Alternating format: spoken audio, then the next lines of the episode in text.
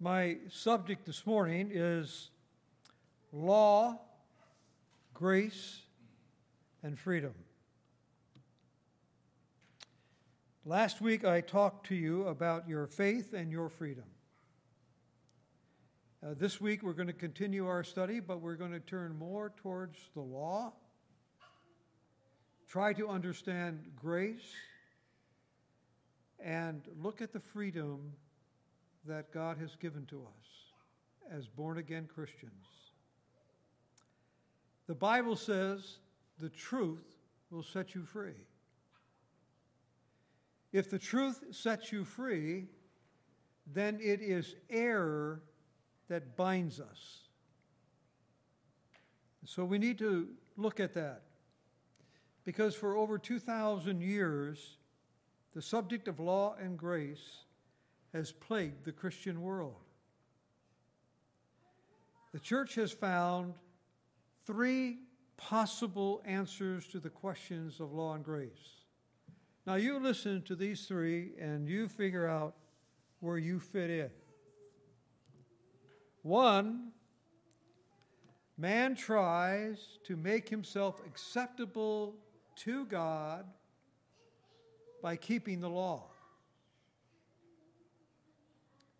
Two, we live by grace and grace alone, and that's God's gift to man. Three, a mixture of both. We are saved by grace and kept saved by following the instructions that God has given to us and keeping His commands. So, where are we? Um, 70% of all Christians are in category three. So, where are we? I guess my question has always been how does one who is born again, born of the Spirit, born of God, start in the Christian life with such enthusiastic emphasis on victory in Jesus? And then end up going through such struggles that they feel that there is no hope and that so many have walked away from church today. They look at church and they think it's just too confusing. It just makes you, they just make you feel guilty all the time. Um, and they just don't seem that there's any reason to even go to church. So, what are the reasons that we come to church? Is it because we are supposed to, or because we're members, or whatever it is? What is the real reason that we come to church? And I can only think of two reasons why someone would come to church, and that would be that they would come to hear the Word of God, find out where God is in their life, or they would come to fellowship with fellow believers. And I would hope that it would be both of those reasons why we attend church. I know that there are some churches that will tell you that if you are not studying your Bible enough, if you are not praying and fasting enough, if you are not giving enough, then if you would be doing all those things, then God would see you through all of your problems. Now, if that hasn't worked, then the next response is that you must be allowing Satan a foothold. You know, I never, never heard that term foothold until about 15 years ago or so, and it seems like somehow Christians feel that if, if, if the devil can get his foot in the door, then he's got you. And so the only conclusion that you can come to is that there's something wrong with me. I'm trying to, I'm studying the Bible, I'm doing all these things, I'm giving, I'm doing all these things, and things are not going right with me. So I must start thinking about I need to try harder. I need to study more. I need to pray more. I need to fast. I need to do everything I can so that I can please God. And so that He will take care of me, that He will answer my prayers, that He will see me through all these difficult times, these struggles. And so this morning, I want us to take a look at the real truth about the law. And I'm going to tell you right up front that the law is not for Christians. The Bible says in 1 Timothy 1 through 8, but we know that the law is good if one uses it lawfully. And then the Bible says, realizing the fact that law is not made for the righteous person, but for those who are lawless and rebellious, for the ungodly and sinners, for the unholy and profane, for those who kill their fathers and mothers, for murderers. So the Bible says, it's very, it's very plain that the law is not for us. We are believers. And the immortal man and homosexuals and kidnappers and liars and perjurers and whatever else is contrary to sound teaching. So the law was designed for unbelievers, those who are in Adam. But I am sorry to say that the, a lot of preachers, and I am one of them, I'm sorry to say that we have been guilty of pushing the law upon Christians. And we did it because we believed at that time, or I believed at that time, that we were still under the law. Oh, I read these texts, but I thought that they were, what these things meant was for the ceremonial laws, the civil laws the laws pertaining to sacrifice. So I have to assume as much guilt as anybody for putting people under the law. In Romans, it says, Now we know that whatever the law says, it speaks to those who are under the law, so that every mouth may be closed and all the world may become accountable to God.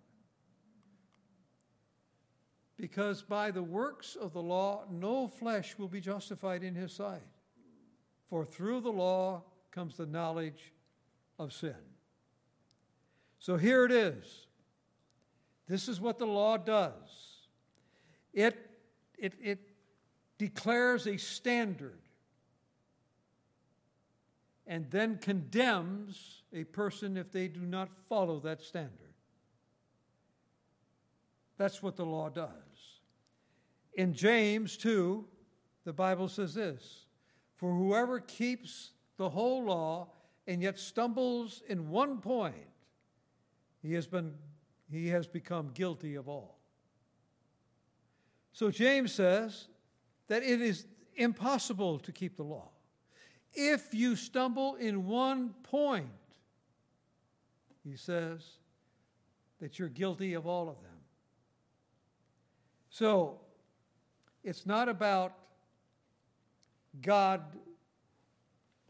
grading us on a curve. You know, some people think that if my good outweighs my bad, then I'm going to be okay. Now, I don't know what they're thinking, whether it's 51% or 60% or 70%. But James says that if you stumble in one point, you're guilty of them all. So it's not about being 80% correct. It's not about keeping 99% of the law. The only acceptable grade to the law is 100%. The only acceptable. You have to be perfect. It's all or nothing. God is not grading us on a curve. In, in Galatians, the Bible says this. In Galatians 2:16, it says, Nevertheless, knowing that a man is not justified by the works of the law, but through faith in Christ Jesus, even we have believed in Christ Jesus, so that we may be justified by faith in Christ, and not by the works of the law. Since by the works of the law, no flesh will be justified. So I think we have it clear in our minds that no one is justified by keeping the law. It's an impossibility. Nobody has done it, and nobody will do it. In Galatians 3:10 the Bible says, "For as many as are of the works of the law are under a curse. For it is written, Cursed is everyone who does not abide by all things written in the book of the law to perform them. So, what is the Bible talking about? What's Paul saying here about what is the book of the law? Well, the book of the law is the Torah, it's the first five chapters of the Bible. That is referred to as the book of the law.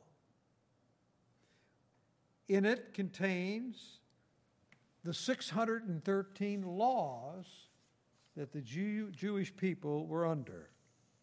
And the Bible says that the result of the law is a curse.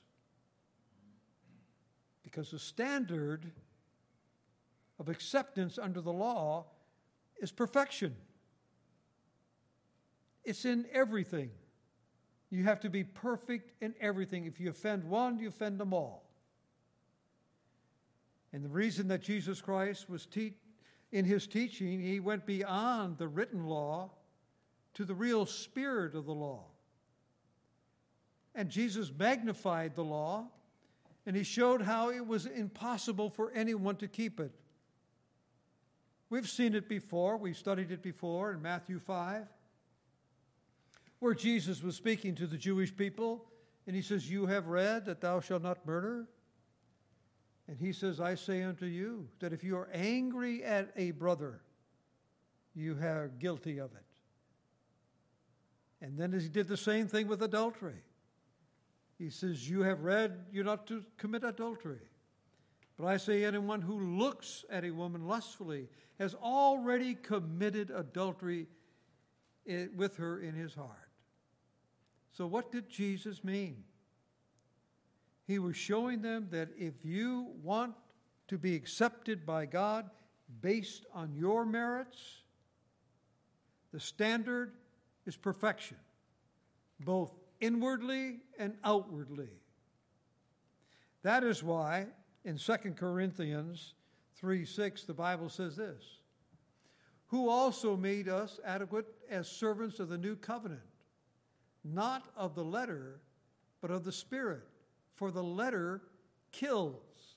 So, what is the letter? Well, it's the book of the law.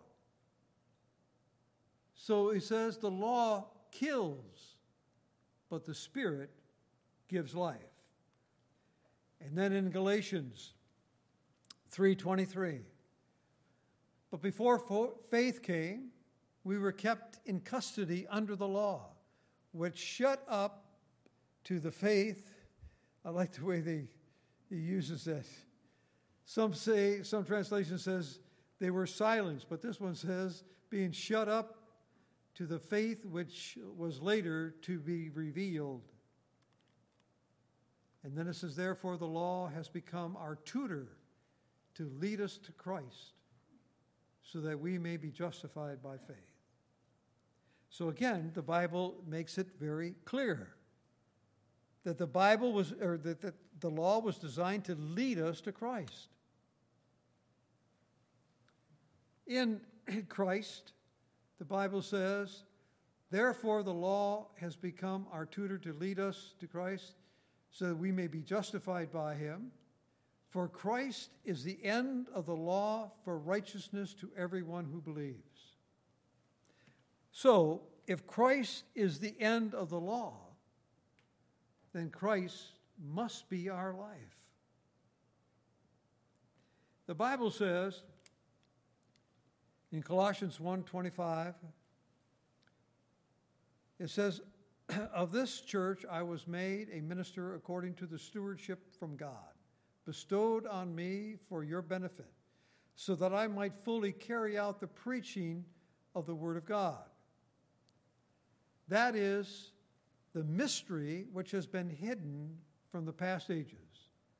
Now, listen to this carefully. Because there is a mystery which has been hidden from the past ages and generations, but has now been manifested to his saints. And what is this mystery? To whom God willed to make known what is the riches of the glory of this ministry among the Gentiles, which is Christ in you, the hope of glory. Now, I'm sure that every one of us, when we first heard this, that Christ lives in you, it was a mystery to us. How in the world is that possible? How does that happen? And the Bible says, well, it is a mystery. God made you alive in Christ. There is more to the gospel than just the forgiveness of sin. God infused you into Christ. Now, that is a mystery. And the Bible says we had this given to us. There's nothing that we did to receive it, it was done to us when we received Jesus Christ as our personal Savior. The Bible says in Ephesians, but God, being rich in mercy because of his great love, which he loved us, even when we were dead in our transgressions, made us alive together with Christ. By grace, you have been saved. By grace. Grace means it's free.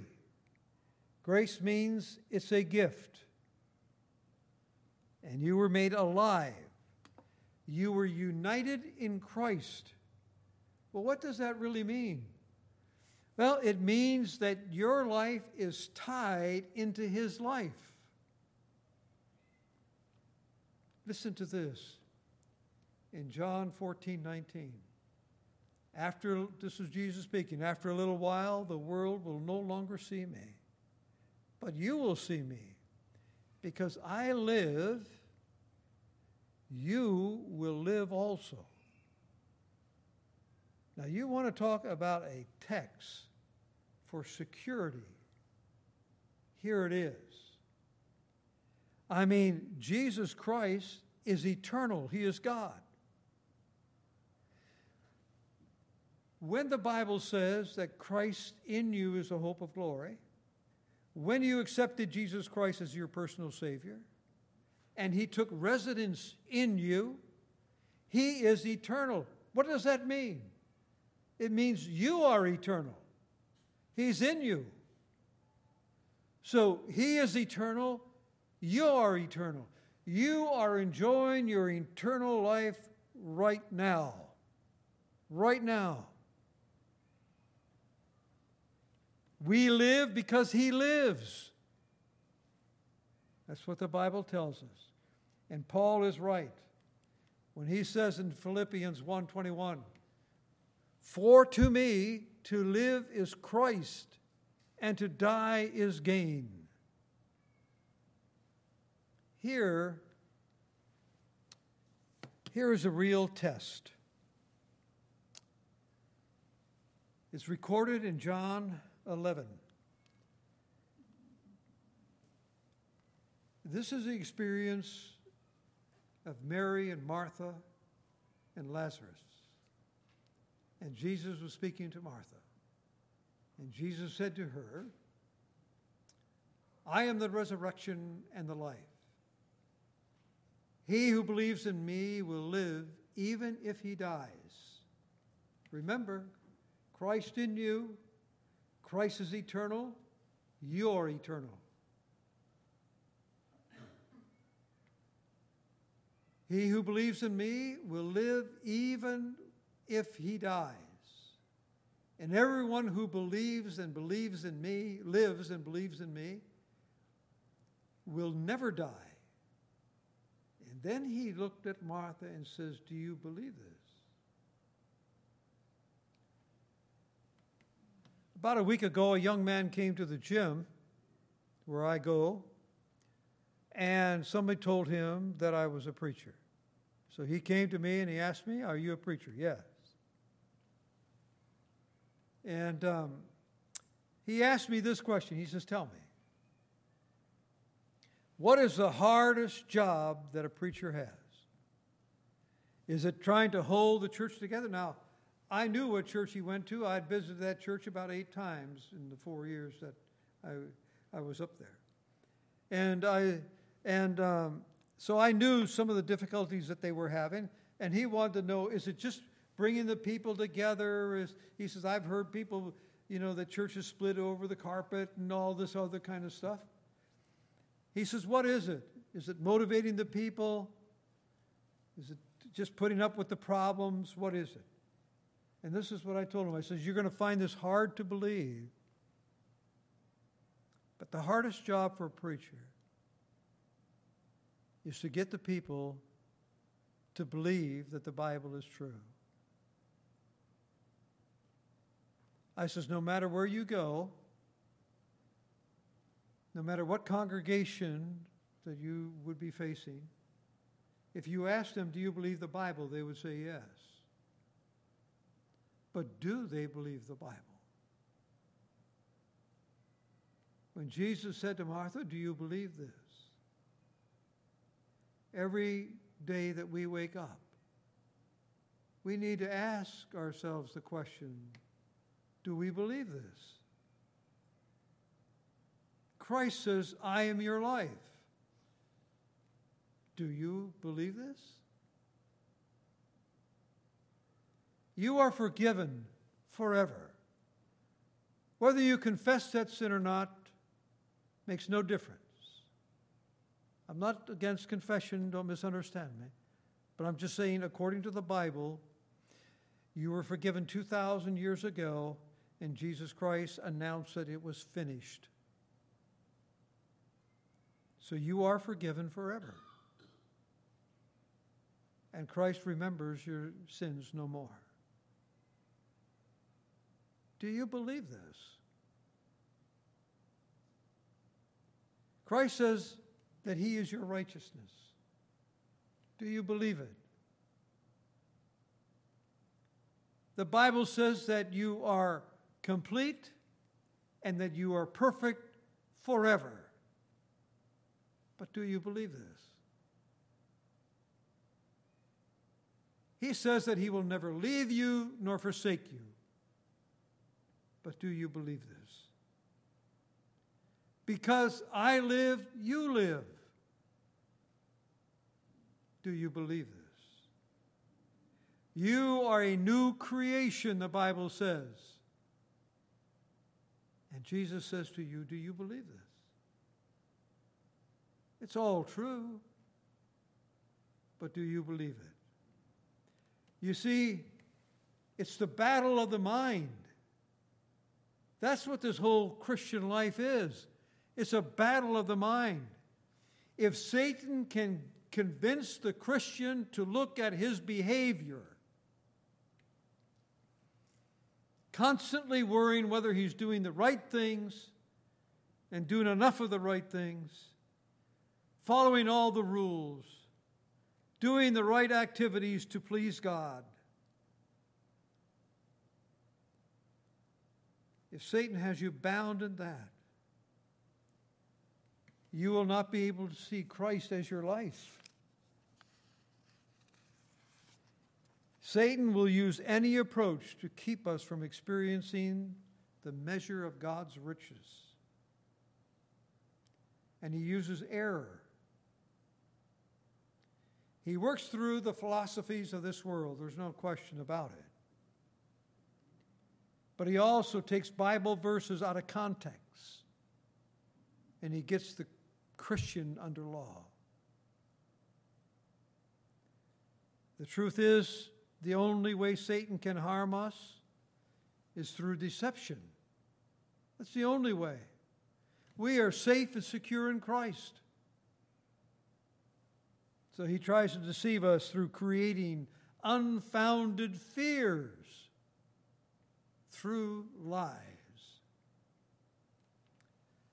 Paul reveals this amazing truth in Colossians 2 9 through 10. For in him all the fullness of the deity dwells in bodily form. And in him you have been made complete. Do you believe this? That you are complete? The Bible says that all the fullness of the deity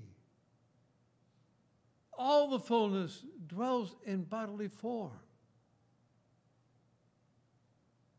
In him you have been made complete, and he is the head over all rule and authority. Fullness means that we're not missing any part of the person of Christ in our life. It used to be that they used to teach, I hope they don't teach it anymore, but they used to teach that when you accepted Jesus Christ as your personal Savior, there's several different compartments in your, in your being. And somehow you may have allowed Satan to occupy one of the compartments, or you may not have uh, understood what the Bible was saying. And that is a deception from Satan. Because the Bible says you have received the fullness of God. The fullness. We don't have to go looking for anything, we don't have to go looking for an experience. We've got the fullness of God. In fact,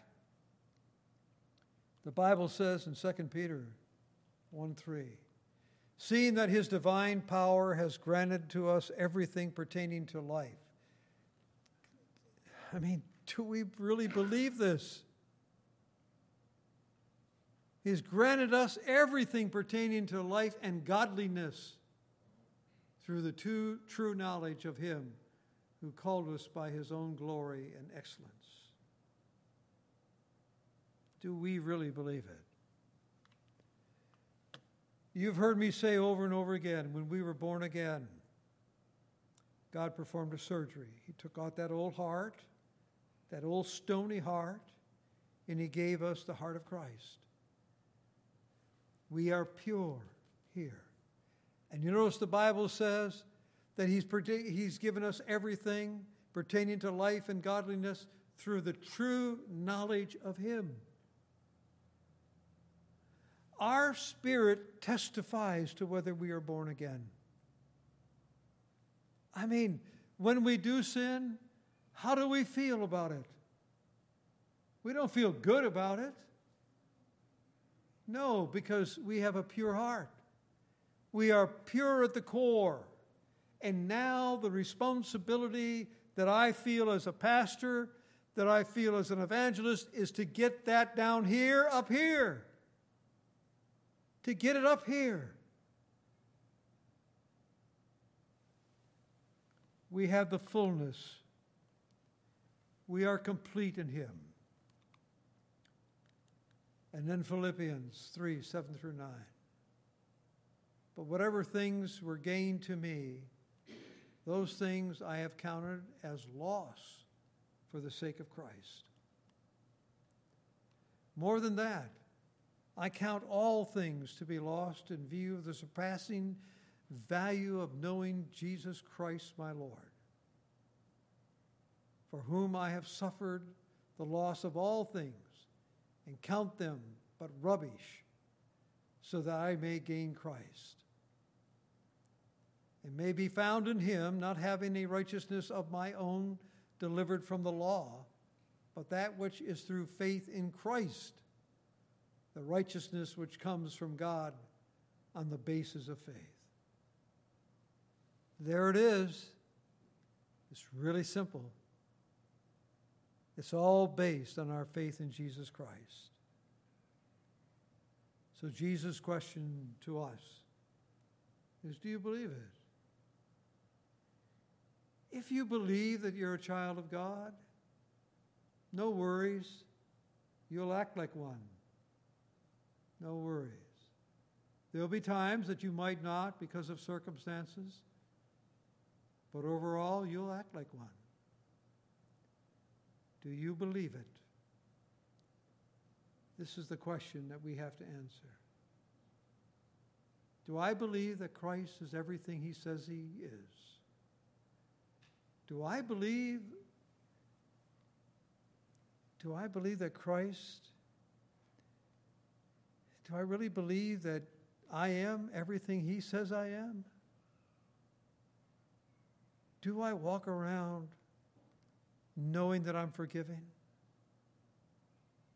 Knowing that Christ lives in me?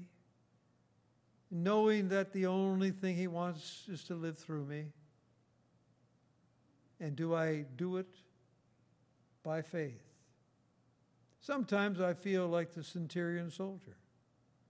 If Jesus asked me, Gary, do you believe this? I would say, Yes, Lord, but sometimes help my unbelief. So, our question do we believe all of these things are true? And I believe we do. Shall we pray? Our Heavenly Father, we praise you and thank you for all the blessings that you have given to us. We're thankful for all the promises. And Lord, we do believe, but at the same time, we ask that you help our unbelief. We love you, Lord, because of what you've done, what you are doing, and what you will do. So we, we walk in your spirit. We're thankful for it. We praise you every day of our life. And Lord, I pray that we'll open up our minds large enough, far enough, to believe that all things will work for our good because we love you. Bless us to that end, I pray, for I ask it in the name of Jesus Christ. Amen.